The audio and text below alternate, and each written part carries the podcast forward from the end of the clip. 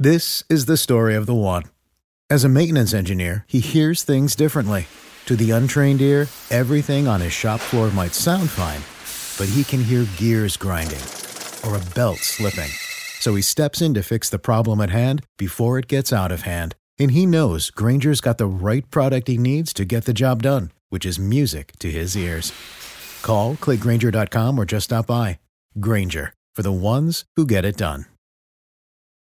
This very special episode of Imprint Companion or Serious Disc Agreement, wherever you're listening, is brought to us today by Dendy Cinemas. From November eighteenth to thirtieth, if you're in Sydney, there is a Denis Villeneuve retrospective to celebrate the release of Dune on December second. So nine titles that I, for one, am going to at least three.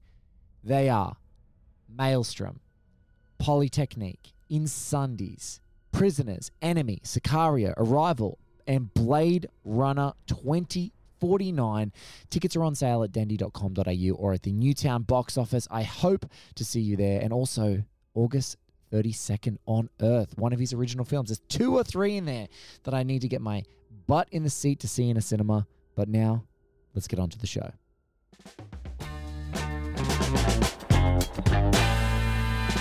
Shame, think something new under sun. Mm. You can't take back some things. Hello and welcome to the Imprint Companion, the podcast that discusses all of the releases from Imprint Films, a beautiful boutique Blu-ray label located here in sunny Australia, one of the most gorgeous countries on the planet Earth. My name is Alexi Toliopoulos, and joining me as always is my brother in physical media arms. It is Blake Howard. How are you doing, my dearest friend? Oh, baby, I'm so good. It feels like such an incredibly long time between us chatting. We chat almost every day on yeah. text messages. and um, But but, but to, to be here, I think maybe we were holding off on this chat because it is just the most drastically intimidating chat to recommend what I think we're both in agreement is maybe the best physical media release we've seen in the last couple of years. So oh, it's, God. it's, I'm so excited to talk to you about this. Imprint, we have, we, you know, we've gushed about a few big releases from Imprint this year, but when we even saw that this was coming, uh, oh. I think we were knocked sideways. And I'm going to use a word I rarely use. When I saw that little picky come up on my screen announcing that there was going to be this Zhang Yimou Gong Li collaborations box set, I will use the word flabbergasted, because I was. What? I couldn't believe that someone even thought to make this as a box set and then would have the ability to get all the films, put it together, compile it with beautiful special features, and put it out. And we've got it in our hot hands. We've been making oh. our way through it. It's, I it's, an, I, it's, it's an intimidating box. It's, it's immense. It's, it's immense. It's intimidating. Um, I think partly because Zhang Yimou, most of the movies I've seen of his are not featured in this box set at all. I'm talking about like no. Hero, uh, which was a huge movie for me in high school. And so most of the films I've seen of Zhang Yimou are in like that wuxia genre of films of like martial arts, ancient Chinese, uh, like martial arts and sword fighting, semi-fantasy type movies. Um, yeah. So getting into these more historical and naturalistic movies that are hist- not even naturalistic. They run the gamut of everything, this, these films. Uh, this saga that he did with Gong Li, his creative partner and former life partner as well. Um, weird to say former life partner. You know, they just it used is. to be a couple is what I was trying it's, to say. Yeah, kind of muse. And I, I think what we want to just say is the idea of collaborations is maybe the greatest campfire bullshit mm. conversation for physical media heads ever. It's Absolutely. like we always talk about this shit. Uh, Alex and I have definitely talked about it. I'm, I'm sure that if you listen to these sh- this show, you know that like everyone in, and their dog has always said, could we imagine a world, and this is one of the most famous ones, could we imagine a world where there was a true collaborations box set of, say, Scorsese and De Niro? Could you imagine what such a thing could mm. be to look like that, where there's like a true collaboration that runs over. The other one, the big one that's missing. Of could course, you imagine? The big one is, of course, Johnny Depp and, and Tim Burton. No. I and mean, it would I look gonna, like a I, creepy I, I pop-up say, book.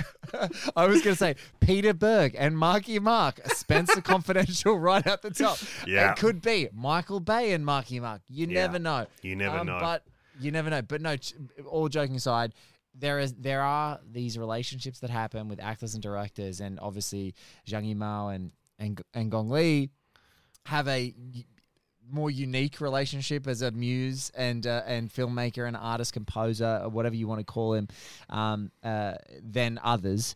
But when this came out, we were just knocked for six. So yeah. many exciting movies, so many things I had never seen before, and so maybe let's we're gonna go we're gonna jump all over the map. The mm-hmm. actual whole collection. Uh, is Red Sorghum, Judo, Raise the Red Lantern, The Story of Ge You, To Live, Shanghai Triad, Curse of the Golden Flower, and Coming Home. We are not going to do our regular deep dives on all of the films. We're going to pick four because it's so immense, um, and we do not want to do it an injustice, this entire yes. box set. Suffice to say, though, it's essential. It, yeah. Like, you don't have to listen to one more second of this pod other than... This is an essential purchase. You must own it. And of everything that Imprint has brought out, this is their most important and best release. Absolutely, unequivocally, I agree with everything Blake just said wholeheartedly. I would also say in Australia, if an Australian uh, physical media collector listening to this, uh, this will be available in all the J B Hi-Fi twenty percent off, thirty percent off sales. Um, I think there might even be currently one on at the moment. Uh, yes. And I would say that this is... a great gift for oneself to fully uh, begin that journey of discovery into world cinema. This was a big blind spot for me, this collaboration box set. But also, if there's a cinephile in your life, this oh. is the most hectic Xmas present that you could ever wrap up and chuck under a tree. Like, this is... This, this will be is... so special for a young cinephile to open on Christmas morning, open that red and green wrapping paper to find this... beautiful cubic red box full of incredible films.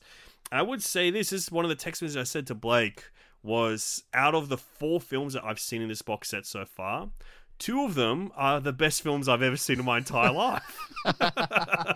Or like, you know, I'm a little, I'm being slightly hyperbolic, but only slightly. Like two of them are within I'll, the realm I'll... of one hundred best films I've ever seen.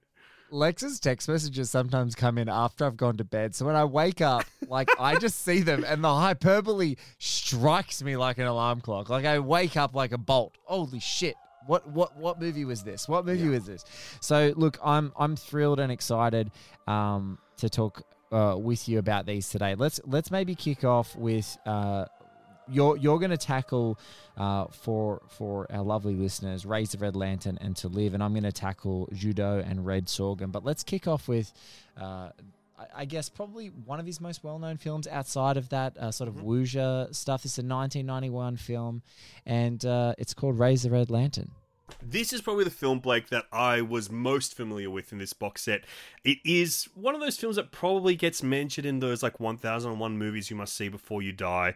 I yeah. would say outside of like the wuxia hits, it is probably Zhang Yimou's most well-known film. Uh, it is a historical... Historical film. Uh, I'll read you the blurb from the back here. China, nineteen twenty. One master, four wives. Raise the Red Lantern. After her father's death, nineteen-year-old Song Lian is forced to marry the much older lord of a powerful family. With three wives already, each living in a separate house within the great castle, he is a fierce competition for his attention and the privileges that are gained. Uh, this is... one of those films that I would say so uniquely captures something uh, that I don't know about at all. Like, I don't really know too much about the world of concubines and in, yeah. like, historical China. But I would say the thing that really hits me about this film is the way that it builds from something that feels so small and intimate. Like, the relationships between all of these characters... but then it kind of builds and grows to something that feels gargantuan and almost epic in its scale. even though it is just like one small little compound, really, where there are four houses, uh, with the, each one being like the home and bed of a bedroom of a concubine, and then you've got all the servants working around them and stuff. And there's all these conflicts and that just stew and stir and boil over. And then there's this breaking point where there's just no turning back from in this film that left me floored. I, I, I really do say, Blake, that this is one of the very best films I've ever seen in my entire life. Uh, I mean, it's it's a film that, for me, after you sent me that text, I watched it and I couldn't believe...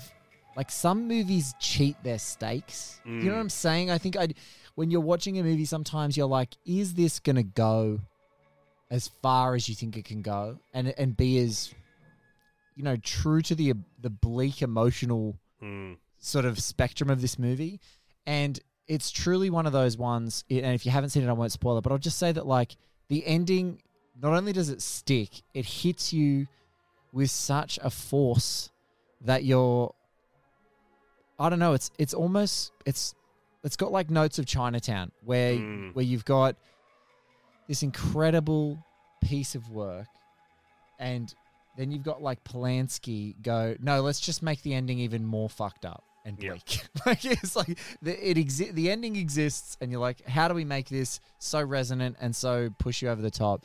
And I just yeah, I just think it's a stunning. Like, I mean, we the work I, we are not hyperbolic in to say, like, Zhang Yimou's visual sensibility is mm. simply stunning on yeah. any scale, seemingly with any film stock, good or bad. Yeah. But Raise the Red Lantern particularly has a little bit more money behind it.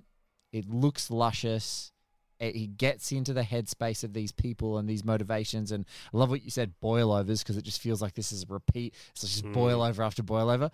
But yeah, no, it's truly a profound movie. And, uh, and Gong Li, I mean, just wow. Just oh. wow in this movie. She's just, I mean, again, the levels that she plays, like the yeah. the, the range in one character that she's in, yeah. in able in one character is able to play the full spectrum of notes mm. in her range is yeah. something just so phenomenal. Like, this is the performance that probably hit me the hardest as well in the yes. collaborations box set from her, uh, because it is. Everything. It's quiet, it's vigilant, it's cunning, yet it is also go with the flow at points.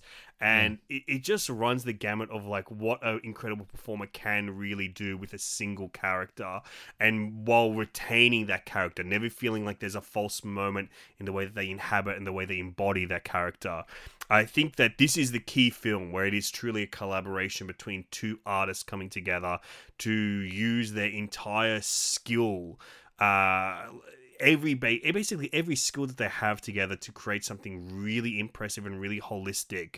And I think the key thing that I've learned about Zhang Yimou while going through this box set is they are truly a master of perspective, whether yeah. it be the perspective of a character and how they see the world, or the perspective of kind of like...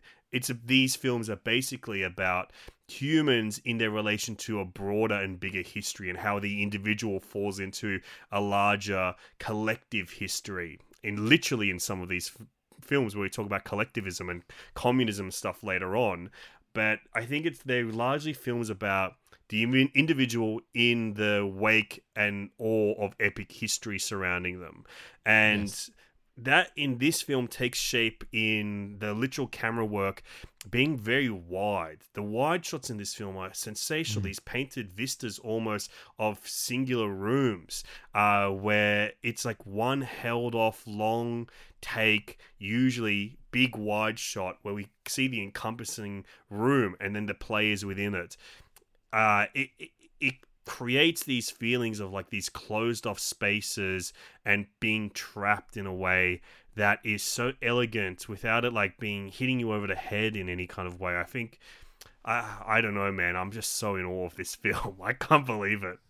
It's, it's really terrific. The whole collaborations box set has uh, phenomenal uh, series of essays by Ying Zhu, who's a professor of cinema studies mm-hmm. in uh, New York. And so there's there's definitely uh, more stuff for you to dive into about that. But actually, on the disc itself, um, film historian Tony Rayns um, like has a little bit of a docker about it. This is from a two K scan. It's really spectacular. Mm-hmm. But I'm going to jump from this one. This is a nineteen ninety-four film. I'm going to jump back to Red Sorghum, which is a nineteen eighty-seven flick, which is one of their first and the first cab off the rank in this collaboration's box set. It is the and- debut of both of them. Gong Li's first film as an actor and Zhang Yimou's directorial debut. Absolutely. And so this is also set, so similarly set kind of uh, twenties, thirties China. And basically there's a, a, a winery owner who's leprous and mm-hmm. he purchases the right for a young bride, played by Gong Li, and she goes uh, to his arranged marriage. When when he when he goes, um, uh, when she goes there rather, she meets this. There's a, there's a, a Chinese wedding custom that they do this big drumming and performance to get the new bride to this man. Anyway, the leprous owner dies, and so she takes over his wine plantation, and one of these celebra- you know celebratory dances kind of takes her, and the whole story is sort of beautifully told from this detached perspective of this grandson character about these are my grandparents. And the customs are crude and old, but they're looked on with such sympathetic and beautiful eyes. Mm. And some of the actions of the characters to a certain point are very crude and Of a, of previous times, especially the way that men treat women and the mm. way that women are sort of positioned in society, um, but also it's it's something that um, connects the different uh, Chinese-Japanese war towards the end of the film, and you sort of see this uh, you see this incredible uh, clash of cultures and clash of times. It almost feels like it leaps forward in time, mm. and I mean, the the movie's called Red Sorghum, which is um a which is basically um a, a berry that they make the wine out of uh, at this distillery, uh, in in China. And the color in this film is one of the most stunning things mm. I've ever seen. Like the spectrum of color,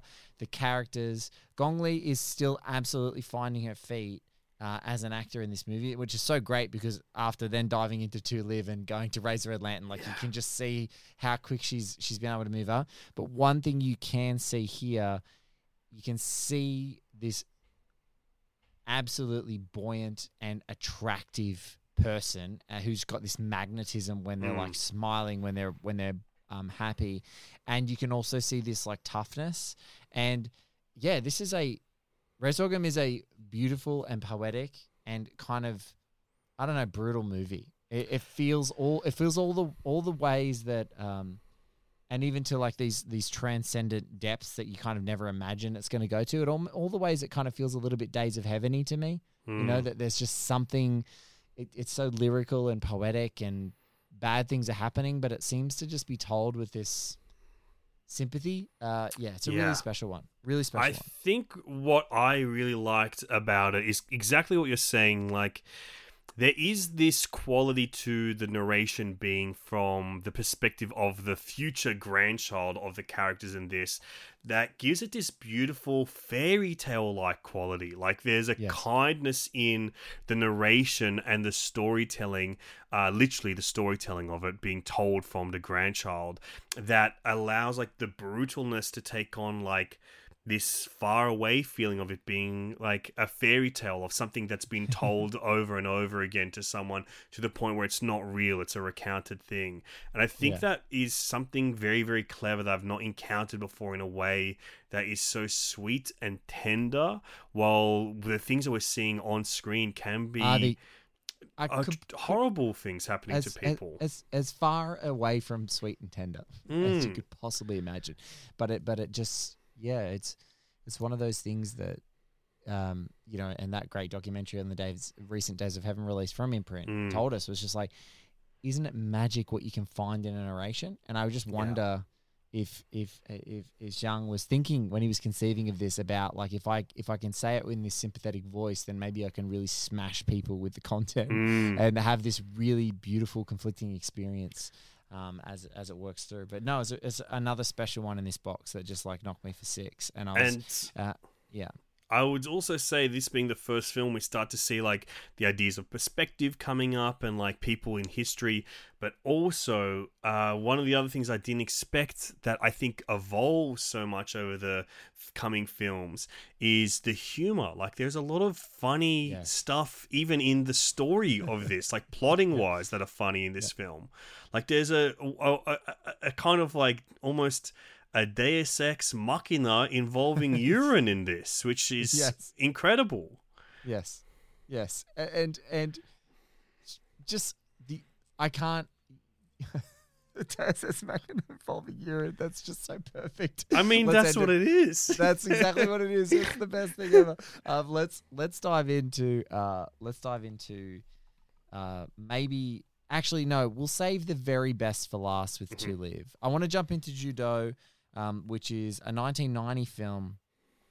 And this one from Zhang is about a woman married to this brutal... Again, it's uh, all, all of these are set in uh, different periods of Chinese history. But this one, uh, another woman is um, sort of married off to a brutal but infertile owner in rural China. And she has an affair with her new husband's nephew and conceives a child. And what happens is, rather than what you would expect, which is, you know, uh, that this brutal, you know, they, they backstab this brutal owner to watch that he, you know, his eventual demise or something like that. Uh, what happens is watching these three people have to come to terms with the truth of this and what mercies they give each other and what lies they're willing to Uh, accept in their lives and live out in their lives in order to save face in the community and to maintain this, you know, perception of lineage. And what I found about it, again, like these these tales of being shackled and and having your destiny told out for you and then doing whatever you can to sort of quietly rebel within the scope of the system, uh, the way that it allows you. All these themes are things that come up in Zhang Yimou's work over and again. So it's interesting to see the evolution here. But Judo just felt like this, almost like Mikhail Haneke kind of movie where mm. like someone thinks they're doing something right and it ends up like crippling them, and someone thinks that they're doing something good or they're, they're he, he just has this way, um, in the same way he did with Red Sorghum, to like completely flip your perceptions of a character in just like a half second, um, uh, with, with just an action. And, you know, this packs a punch. It's a lean, mean little movie. Um, it's only uh, an hour and thirty-five minutes, like a very quick sort of ninety-minute watch. Uh, but again, stunning colors because it's a, you know, he's a he's a dye mill. So there's these beautiful, like wet, mm. you know, um, uh, beautiful streaming colors all throughout the thing. And again, so very beautiful. But I'm I'm struck just by the he loves playing with like Murphy's Law. Like what is the You know, what is the thing that you could just possibly not want to happen in this situation, yeah. um, and and the worst possible outcome, and he just plays with it, and it's, so it's just like again over and over, fate kicking you in the teeth in Judo, and it's uh very very very very uh, God, it just it's it's a really grueling and tough watch because of the emotional roller coaster it puts you on. But that's nothing to say against the talent of the way that the film is made. More that it mm. is just so so so ferociously made to to. just eat you inside while you're yeah. watching it. Really terrific. I can't wait to watch it. That's the one that I haven't been able to get onto yet. So uh, I think it's been shot off the list to the next one I'm going to chuck on. There was one other one that I watched, Blake, that I don't think you had time to, that I want to give a quick no. little shout out to, which Please is do. Shanghai Triad, which is for almost a decade was the last film Gong Li and Zhang Yimou ever collaborated on, until coming back with a couple more in the last few years. Uh, mm. But this was the one that they made right after To Live.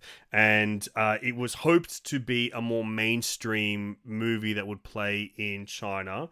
Uh, it's kind of a it's a gangster movie set in the nineteen thirties, uh, where country boy is brought to nineteen thirties Shanghai by his uncle, who wants the boy to become a member of the powerful gang ruled by the manipulative Tang.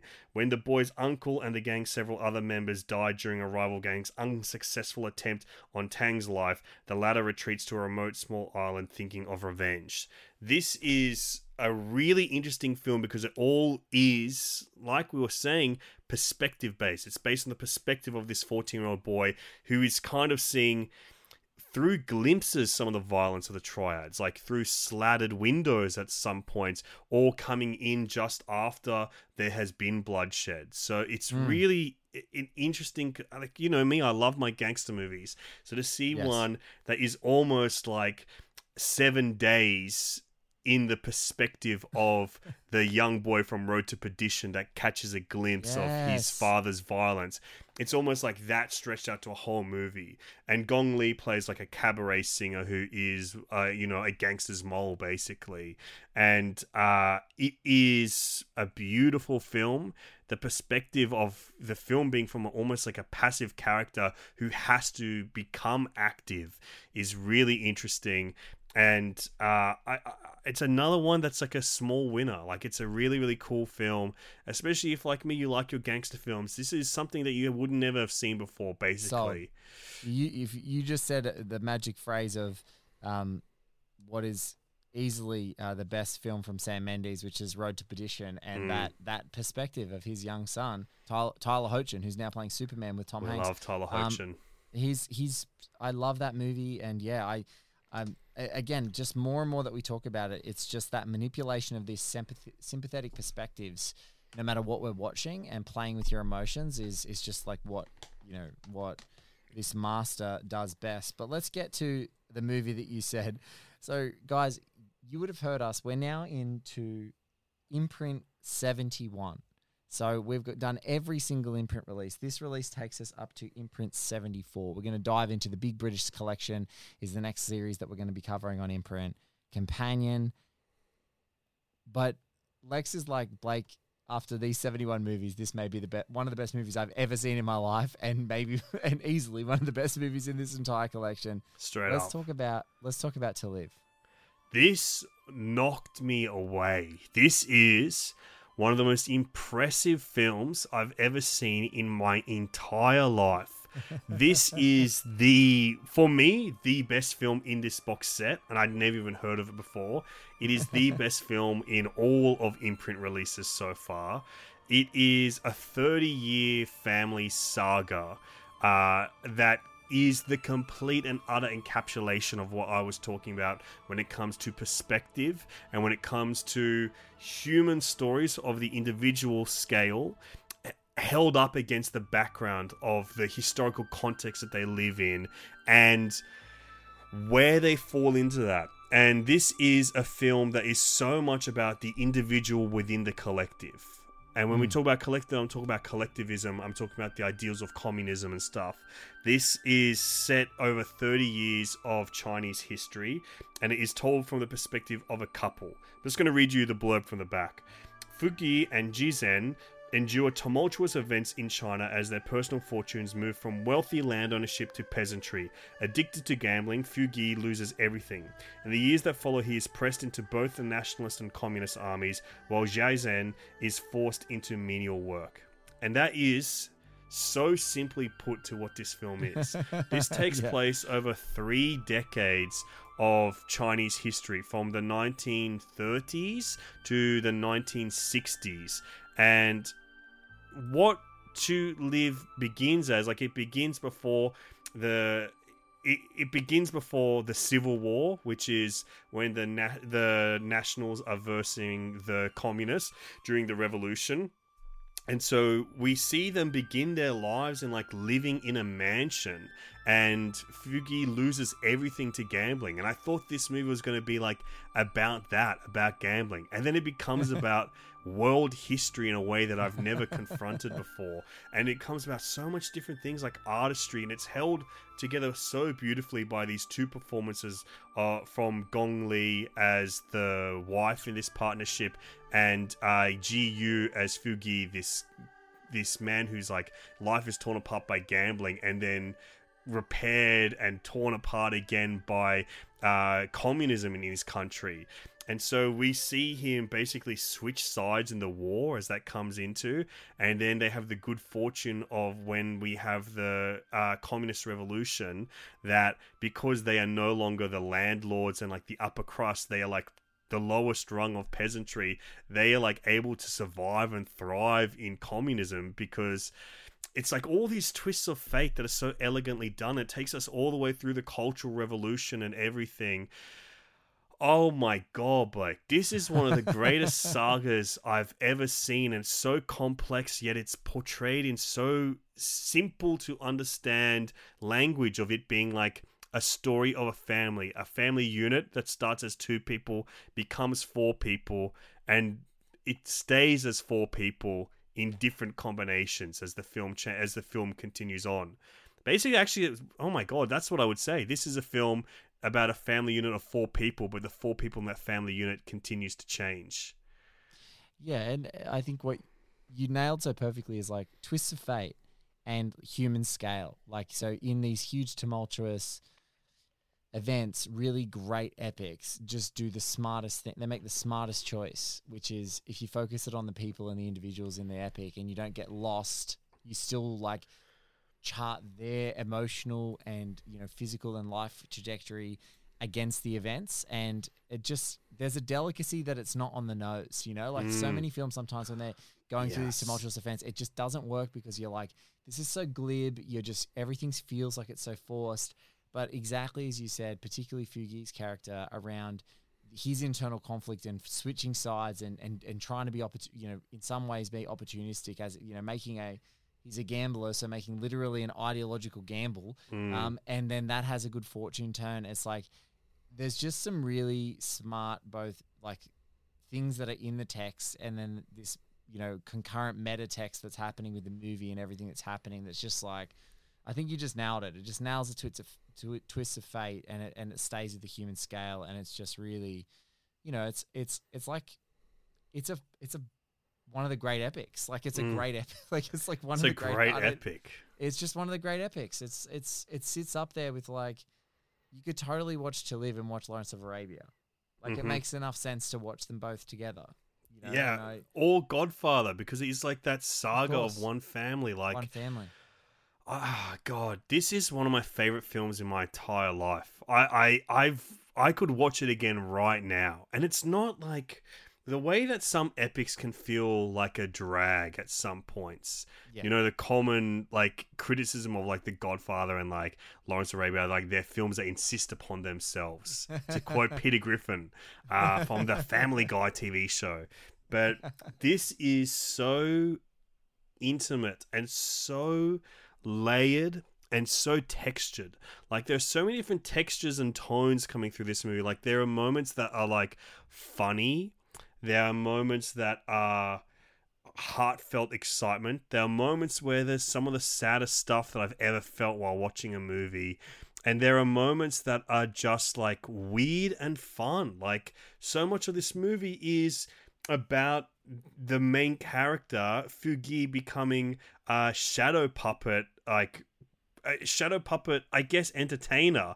And he's like an opera singer that like sings during the shadow puppets. And like, he provides like the entertainment for the people that are around him. And like, those are like vastly entertaining little slices of life every single time of what life used to be like and what entertainment used to be like. And everything about this film is so beautifully and perfectly written. Like I, I would probably put this up there as a perfect movie where the screenplay is perfect, the performances are all perfect, and it all is perfectly executed where it just works perfectly. Like if someone told you this as a story, you'd be like, you thought about every single little part and it all connected together in a way that is so wonderfully thought out, and it doesn't feel overly complicated or overly written in any kind of way. Yeah, it's I, it's, you know, this is nineteen ninety-four. He's been making films uh, with Gong Li since nineteen eighty-seven, and so these seven years and quite prolific, mm-hmm. you know, click clip of films just coming out and out and out and out, and it just feels like these themes, these twists of fate, these tales of family, these these stories of human scale, and like just again, especially that starts out right from Red Sorghum of like there are greater, you know, transnational forces that are going to influence things that are happening in your life. But man, like this is the movie where everything absolutely clicks. Mm-hmm. Like it's it's e- everything just clicks right into place. And because um, I know that if our friend Maria Lewis ever listened to this, she'd hate this. I'm going to say it. It's like this is Zhang Yimou's Heat. Like Michael Mann, you know, like you finally... She would absolutely hate this. She'd hate that, you know? She'd hate it. Um, and I'm said it basically just in case she listens. But what I would say is, no, it's no. Um, in all seriousness, that's what it is. It's like someone who has mm. had like a thematic preoccupation yep. and all of the films in those different ways have been toying with perspective, toying with those things. And this is the one where it's just like everything is so... like within an inch of its life modulated to make you feel this... incredible roller coaster of life. And like I think it's such a ballsy thing to name your movie To Live, by the way, because yeah. like like there's a bit of a weight on oh To Live, like you're gonna actually tell me something that's as epic as anything that could capture the essence of what life is. And it's like one of the greatest credits is like no, like it absolutely earns its title. Like mm-hmm. it's like To Live. Yeah, that's what it is, to live. This is one of the best films about life that's ever lived. And I would say as well, like, Ge You and Gong Li as the two leads, this couple at the center of the film, through performance, because there's almost very little, like, true makeup enhancement to show the thirty years that they lived through. There is some, but not, like, drastic. Like, they're not lathering on, like, prosthetic makeup to age them up. But they inhabit these characters for what truly feels like thirty years, not two and a bit hours. It feels like thirty years that they are these characters, and you feel them age, you feel them mature in really interesting ways.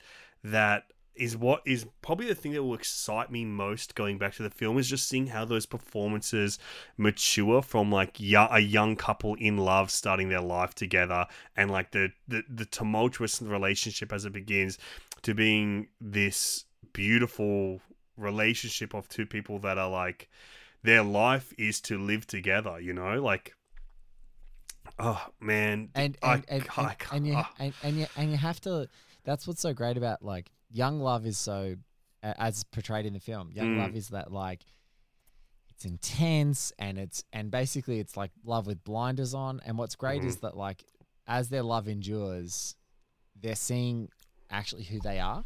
Yeah. And they still, well, she still loves him, even though he's just like, he's just like a real...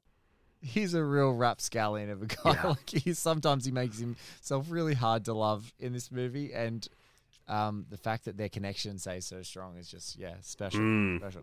And it's a really really special film. That's literally five. There are eight films. Um, yeah. Uh, in this box set, still more that we could have covered, but it's. I mean, I'm it's as special so, as it gets. I'm so glad we haven't, because I, as I was digging more into this box set, I knew that we had a purpose, that we had to review this and talk, tell people about it.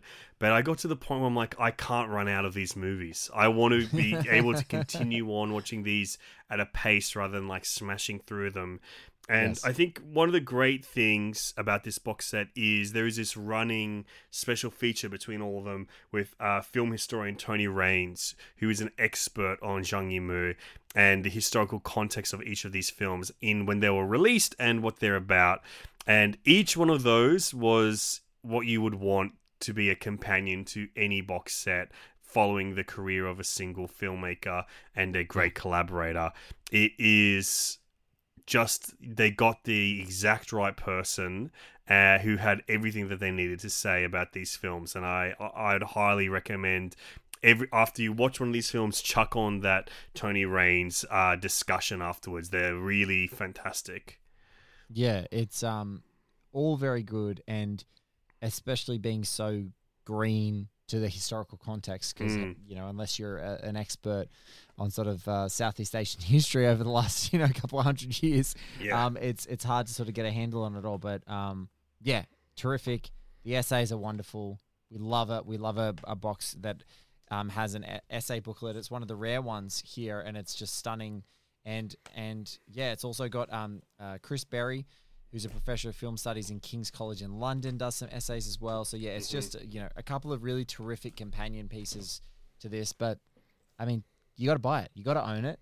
Yeah. And, uh, and you know, uh, as Lex said, make that little cinephile in your life yeah. lose their flippin' mind when you drop this cube of brilliance on them. Yeah. Um, if, if we could speak from our own past selves, if this was, uh, I mean... I know my Arnie Marcia used to love that, you know, twenty dollar note in the card. But mm. if Arnie Marcia ever dropped uh, collaborations on Young Blake, I mean, we would have, oh, who knows? The sky was the limit. The sky was the limit at eighteen. So exactly. uh, there's no there's no limit. Get your physical media nerds. Get them, get them started early. Drop a collaborations box set on them. And I would say every single one of these films, from what I can see at least and from memory, none of them are on any kind of streaming no. or even iTunes, Google, like watch rent. Mm. Um, so you got to buy a box to watch them all. I'm so glad I've got it, because this is, dare I say, could be the release of the year as far as those big box sets go. I'm going out there and I'm saying it is. It's the release mm. of the year for, it's the release of the year for what it does to actually honor a true and wonderful and unique collaboration, to bring all of these things together, to get restored two K scans where possible, mm-hmm. to get the very best scans that still exist. Um, you know, a bit of behind the scenes. I know that the Red Sorghum um, scan, we've heard from our lovely friends at Imprint from behind the scenes, uh, said that there's just no better print they could find in the world to get that to Blu-ray, and maybe that it doesn't look just as precise as some of the others, but they still looks I mean, great. To, I mean, look, that's what I said. I said it looks magnificent. Mm. However, you know, I think that that's the other massive curation thing, because the last thing you want is any of these things to get lost um, mm. to time. These great these great entries that just sort of disappear, and then one hundred years later someone finds a print in a bloody library somewhere in Europe. But um, I, I just, I love this, and yeah, really looking really looking forward to hearing more of you guys. If you guys want to get in touch with us, at One Blake Minute, at O H M Pods, at This Is Alexi, just, you know, hashtagging collaborations. We'd love to hear what your faves were, if you've had the same mm-hmm. experience getting on with it. But lots of good tweets out there online of, of people around the world collecting it and, and being so grateful to finally have it in their possession. So it's awesome to talk to you about it, my friend. Likewise. I'm so glad we finally got to talk about it, Blake. So before uh, uh, we wrap up, Lex, uh, firstly, you're all over the place at Sydney Film Festival right now. How's Sydney Film Festival treating you? Loving movies, physical mm-hmm. media, now getting back to the big screen in Sydney. Yes, back to the physical world beyond physical media. Um, oh. You know, I'll be honest with the listeners of this show, there were points during this Sydney lockdown where I could not watch movies. I was sick of them. I didn't know what to do.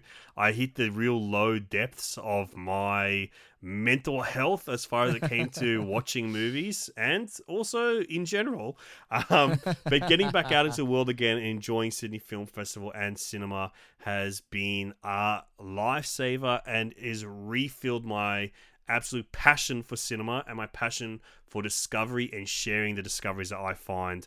Um, I would give a shout out to El Planeta, which I believe will have one more screening by the time this comes out in Sydney Ooh. Film Festival. It is a really fantastic, small Spanish language directorial debut um, oh. that is funny, it's weird, it's beautiful, stunning black and white cinematography that captures like this seaside urban landscape so powerfully, and it is one of my favorite kinds of movies. It's a mother and daughter film about their bond and the complications of those kind of uh, familial relationships.